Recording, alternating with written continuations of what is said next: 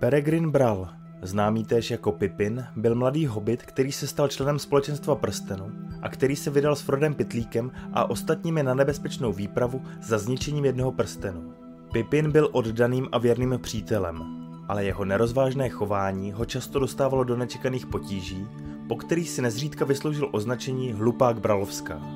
Přes veškeré přešlapy ale nakonec prokázal svou hodnotu a ukázal, že i zdánlivě nevýznamný jedinec může hrát klíčovou roli v boji proti temnému pánu. Jsme Nerdopolis a tohle je příběh milovníka druhých snídaní Pipina od jeho narození až po útok na železný pas.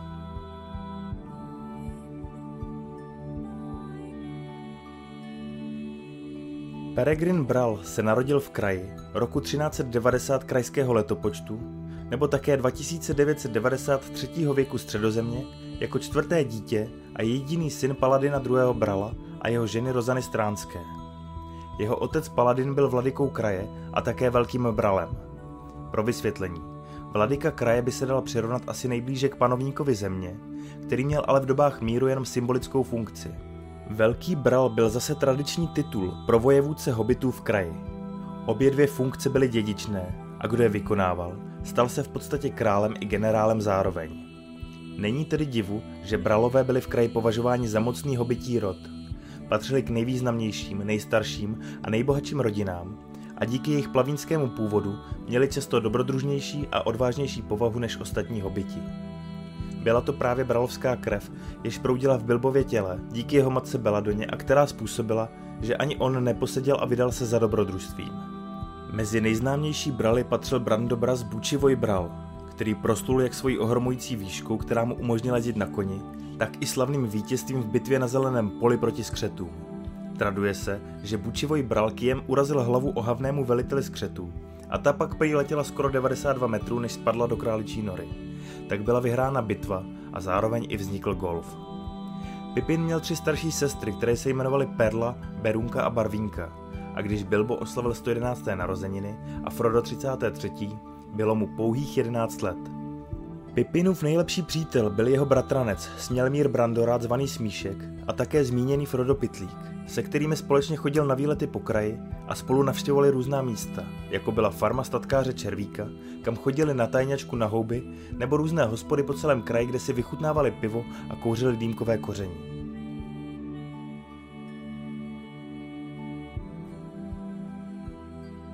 17 let po slavných a nezapomenutelných narozeninách, kdy Bilbo způsobil rozruch svým proslovem a záhadným zmizením, se Frodo rozhodl odstěhovat ze dna pytle do studánek v Rádovsku, aby mohl naopak tiše a bez většího pozdvižení odejít z kraje. Pipin, Smíšek a Sam pomáhali Frodovi se stěhováním. A zatímco Smíšek odjel napřed s naloženými věcmi do Rádovska, ostatní se do Frodova nového domova vydali pěšky. Tak začalo Pipinovo životní dobrodružství. Po cestě měli hobiti pocit, že je něco pronásleduje a z opatrnosti se schovali do malé prohlubně nedaleko cesty. Frodo uviděl černého jezdce, jednoho z Nazgûlů, který pátral po prstenu. Naštěstí si jich ale nevšiml. Odjel a hobiti mohli pokračovat dál ve své cestě. Na té později potkali skupinku elfů v čele s Gildorem Inglorionem, který hobity pozval na večeři na tajné místo, kde je elfové pohostili. Pipin pak zdaven událostmi usnul a prospal celý zbytek noci.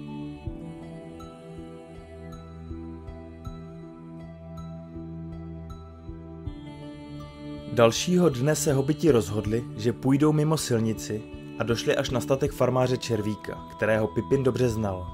Červík je pozval na večeři a prozradil jim, že se o pana Pitlíka zajímal velký černý jezdec. Protože měl sedlák obavy o jejich bezpečí, odvezli je po večeři ve svém vozíku až k přívozu, kde potkali Smíška, který se je vydal hledat. Společně a ještě s košíkem hub od paní Červíkové se vydali do Frodova nového domova. Ve studánkách Frodo odhalil ostatním svůj záměr odejít z kraje a také vše, co věděl o prstenu. K jeho překvapení Pipin i Smíšek o jeho tajnostech dávno věděli a na rovinu mu oznámili, že půjdou s ním, ať půjde kamkoliv. Frodo nejprve odmítal vzít své nejlepší přátele do takového nebezpečí. Avšak Pipin se Smíškem se nedali a nakonec Froda přesvědčili, aby je vzal sebou. Frodův plán byl, že půjdou s kratkou přes starý hvost, mimo hlavní silnici, aby si jich nikdo nemohl všimnout.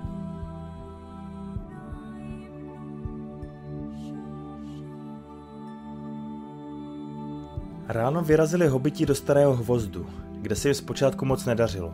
Dusno a děsivo starého lesa měly nejhorší účinky na Pipina, protože ten začal být ze všech nejnepříjemnější a nejvíc podezíravý k nekalým záměrům lesa.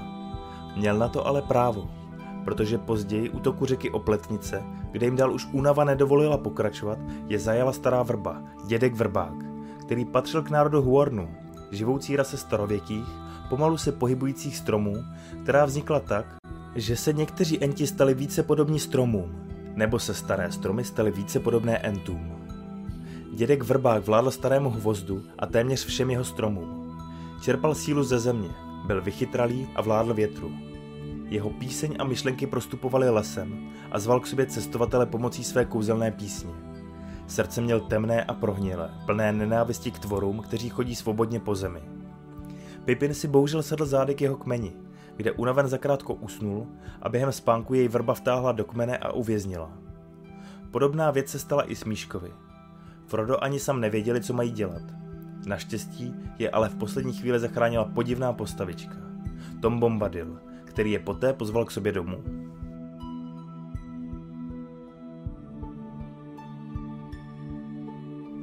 Nově navázané přátelství se hobitům hodilo později znovu, protože po rozloučení s Tomem a jeho ženou, říční dcerou Zlatěnkou, zabloudili na Mohylové vrchy, kde je zajal temný duch. Tom Bombadil naštěstí osvobodil i tentokrát a z pokladu, který se nacházel v Mohyle, jim daroval čtyři dlouhé dýky. Břitké čepele měly tvar listu a byly podivuhodně vykládány zlatými a rudými hady. Blištěly se, když je vytáhli z černých pochev vyrobených ze zvláštního lehkého a pevného kovu a čepele se zdály netknuty časem. Pipin tak získal svou první zbraň a přestože šlo o dýku, vzhledem ke své velikosti ji používal směle jako krátký meč. Když se hobiti konečně dostali do hůrky, Pipin, Frodo a Sam se vydali ke skákavému poníkovi, aby si zde odpočinuli a snědli něco dobrého. Obyvatelé hůrky se o ně živě zajímali a Pipin jim začal vyprávět různé vtipné historky o událostech v kraji. Povzbuzen pozorností, které se mu hojně dostávalo, se začal Pipin ve svém vyprávění dostávat k Bilbovi a jeho zmizení.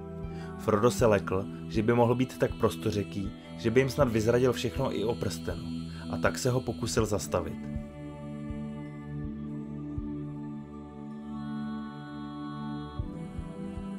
Frodo se proto rozhodl zaspívat, ale během písně spadl ze stolu a prsten, který mu sklouzl na prst, kromě toho, že způsobil pozdvižení Frodovým krátkým a náhlým zmizením, přivolal černé jezdce, kteří se je v noci pokusili napadnout. Díky tajemnému cizinci, který si říkal chodec, ale nedošli k úhoně a další den se vydali směrem do Roklinky. Bohužel jezdci je dohnali a na větrově napadli. Pipin při boji padl hrůzou k zemi, protože na něj zapůsobila zlá moc černých jezdců. A Froda pán Nazgulu bodnul morgulským ostřím. Černé jezdce Aragorn zahnal a Frodova rána naštěstí nebyla tak hluboká. I proto se výprava vydala dál do Roklinky. Putovali se zraněným Frodem přibližně 10 dní, když se Pipin rozhodl vydat na průzkum. Se zděšeným výkřikem se ale vrátil zpět ke družině, protože spatřil na lesní pasece obry. Aragorn tam s klidem zamířil a klackem jednoho z obrů přetáhl a názorně tak předvedl Pipinovi, že se nemá čeho bát. Obři totiž byli skamenělí. Jednalo se o tři zlobry, kteří chtěli před 77 lety sníst Bilba a trpaslíky, ale díky Gandalfovi je zastihli raní paprsky slunce, kvůli čemuž skameněli. Družina pokračovala dál a po cestě potkala elfa Glorfindela, kterého vyslal Elrond, aby je našel a dovedl do bezpečí. S jeho pomocí se pak dostal až k brodu přes řeku Bouřnou, za kterou již ležela Roklinka. Bohužel je ale znovu napadli černí jezdci. Pipin i ostatní byli v relativním bezpečí, neboť jezdce zajímal pouze Frodo, kterého Glorfindel poslal na svém koni dopředu. Díky Elrondovi se poté u brodu zvedla voda v bouřné, smetla jezdce a všichni se dostali do bezpečí. Dokonce i zraněný Frodo, který se v Roklince dočkal péče, díky které se mohl zotavit ze svého zranění.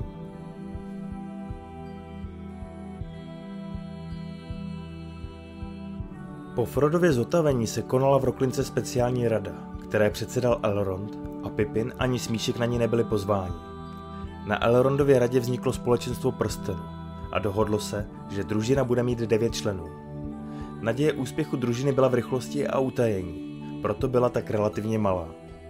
S Frodem a jeho věrným služebníkem samem šel Gandalf a ostatní členové zastupovali zbylé svobodné národy středozemě. Za elfy šel Legolas, za trpaslíky Gimli a za lidi Aragorn s Boromirem. Zbylé dva členy společenstva prstenu chtěl Elrond najít ve své domácnosti, ale Pippin se zaraženě ozval, že pak nezbyde místo pro něj a Smíška, protože i oni chtěli jít s Frodem. Elrond byl na pochybách, protože tušil nebezpečí, které mělo přijít na kraj a chtěl vyslat Pipina a Smíška, aby varovali svůj národ před hrozbou. Především Pipina nechtěl Elrond pustit se společenstvem, protože jeho srdce mluvilo proti tomu. Pipin mu na to ale odvětil, že by ho musel zavřít do vězení, jinak půjde za svými přáteli stůj co stůj a nic ho nezastaví. Elrond nakonec neochotně svolil a společenstvo prstenu mělo svého devátého člena.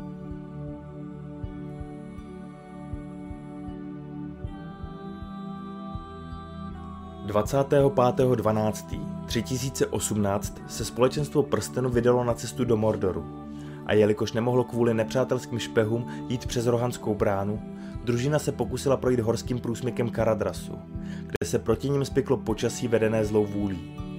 Nakonec se museli vrátit a i přes nesouhlas některých členů se družina vydala k západní bráně trpasličího dolu Moria, u které museli říct heslo, aby mohli vstoupit dovnitř.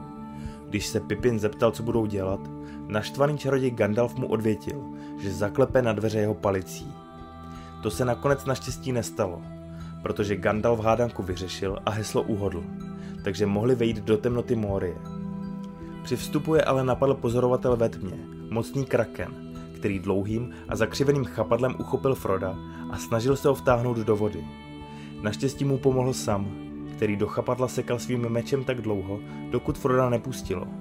Pak Gandalf zavelel, aby vešli dovnitř a temnota je pohltila. Po cestě skrz Mori si unavení cestovatelé našli vhodné místo k odpočinku, v bývalé strážnici, ve které se uprostřed v podlaze skvěl veliký otvor, dřívější studna.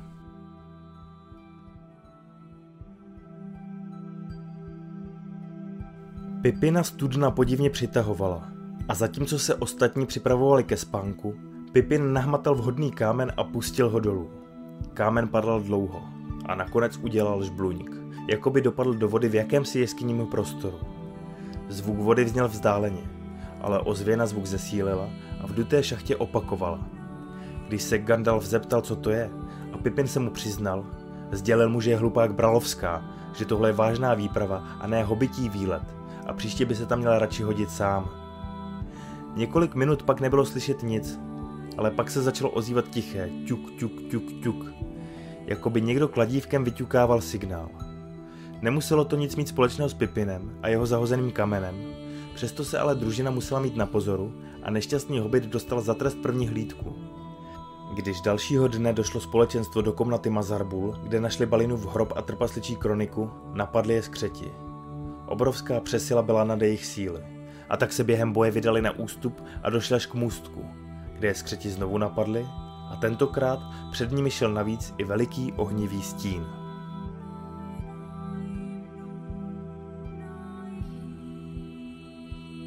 Tak přišel na scénu Morgotův Balrog, Durinova zhouba, ohnivý démon, který se usídlil u základů země po válce hněvu a byl probuzen, když trpaslíci dolovali příliš chamtivě a hluboko. Gandalf společenstvo ujistil, že to je nepřítel nad jejich síly, a tak se družina chvatně vydala na ústup. Gandalf ale s nimi nešel. Předstoupil před Balroga a na můstku se mu postavil. Čaroděj zvedl hůl a s hlasitým výkřikem udeřil do můstku, který pukl. Balrog spadl do propasti. Na neštěstí v poslední chvíli omotal řemínek svého byče kolem Gandalfovy nohy a stáhl čaroděje do propasti také. Jestli se Gandalfův osud vydal touto cestou i díky Pipinově přičinění, s jistotou nevíme. Ale jestli ano, můžou všichni Hobbitovi poděkovat, že takto prozíravě Gandalfa odsoudil k smrti, protože ten pak povstal silnější než kdy předtím.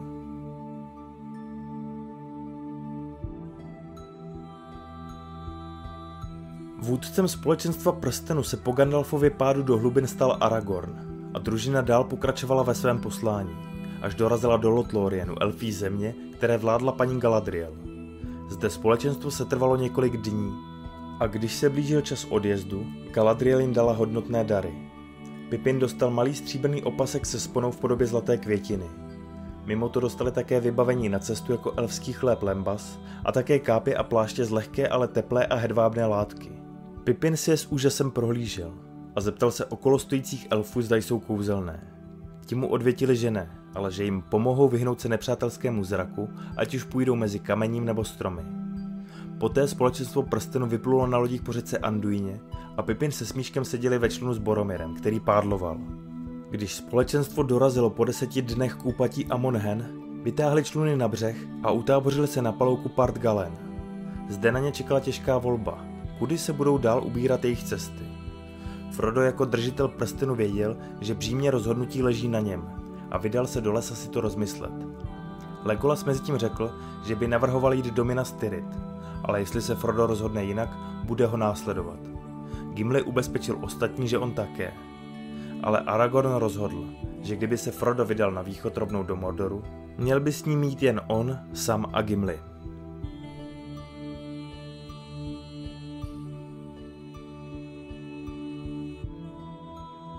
Pipin se Smíškem, Boromirem a Legolasem by tedy šli do Minas Tirith, ale jestli by Legolas nechtěl Froda opustit, mohl být do Mordoru také. Frodo mezi tím odešel do lesa se rozhodnout, kudy jeho cesta povede. Ale jeho procházka trvala moc dlouho. A když sám podotkl, že se Frodo měl už dávno vrátit, všech se v tu ránu zmocnila panika a vydali se ho hledat. První vyrazili do lesa Pipin a Smíšek a za nimi Gimli s Legolasem, kteří je ale rázem ztratili.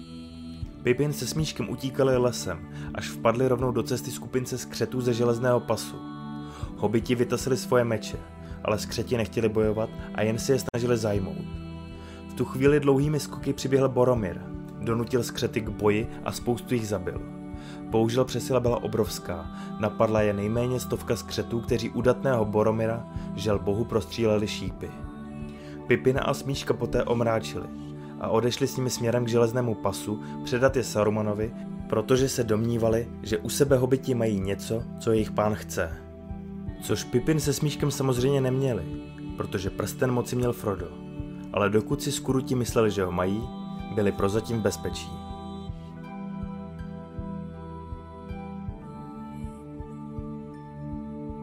Z rozhovoru s křetů Pipin vyrozuměl, že je mají v rukou dvě skupinky, které se ale nemohou shodnout, kam je odnesou. Jejich hádka nakonec vyvrcholila bitkou na ostří nože. Jeden mrtvý skřet spadl na Pipina, který si všiml, že mrtvola má v rukou stále nůž. Tak si v nastalém zmatku přeřezal provaz, který mu poutal ruce a z provazu vytvořil volnou smyčku, aby skřeti nic nepoznali. Po bitce skřeti vzali hobity zpátky na záda a pokračovali s nimi dál. Pipin využil v nestřežené chvíli příležitost a pokusil se utéct. Neúspěšně. Skřeti jej znovu polapili. Předtím ale ještě stihl upustit elfí sponu, držící jeho plášť, aby jejich přátelé věděli, kudy se vydat a že jsou stále naživu. Když se skřeti utábořili, přišel k hobitům jeden ze skřetů jménem Grišnák, který věděl něco málo o prstenu a hobiti ho přesvědčili, že ho mají oni a nabídli mu, že mu ho dají, když jim rozváže nohy. Skřet ale nebyl tak hloupý, aby jim uvěřil a místo toho se s nimi rozhodl odejít z tábora. V tu chvíli se ale objevila spása. Přijeli rohanští jezdci, kteří skupinu pronásledovali a propukl boj. Skřeti byli pobyti, včetně Grišnáka, a Pipin se Smíškem během boje utekli do Fangornského lesa, který byl blízko. A zde se setkali s Entem Stromovousem.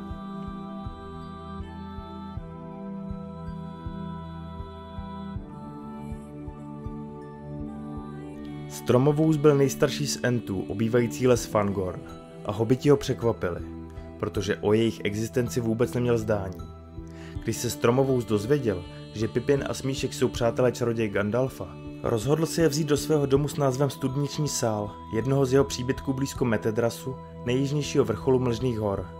Tam jim dal napít entího nápoje, zvláštní vody, po které enti rychle rostly. Pipin a Smíšek tak byly jediné dvě bytosti krom entů, kteří vodu skonzumovali. A vyrostli po ní tak, že se stali nejvyššími hobity v celé historii kraje. Dokonce překonali i Bučivoje brala. Stromovou si z hobity vyprávěl o vnějším světě, a z jejich příběhu pochopil, co již nějakou dobu tušil, že Saruman zradil. Přidal se na stranu zla a spřáhl se se skřety. Stromovou se proto rozhodl, že svolá Entí s něm a pokud s ním ostatní Enti budou souhlasit, pomohou hobitům v boji proti železnému pasu. S ním trval tři dny a rokovalo na něm kolem asi 50 Entů. Pro hobity bylo jejich dlouhé debatování únavné a nezáživné a proto jim Stromovous, aby měli společnost, přidělil enta jménem Bregalat, neboli řeřábka.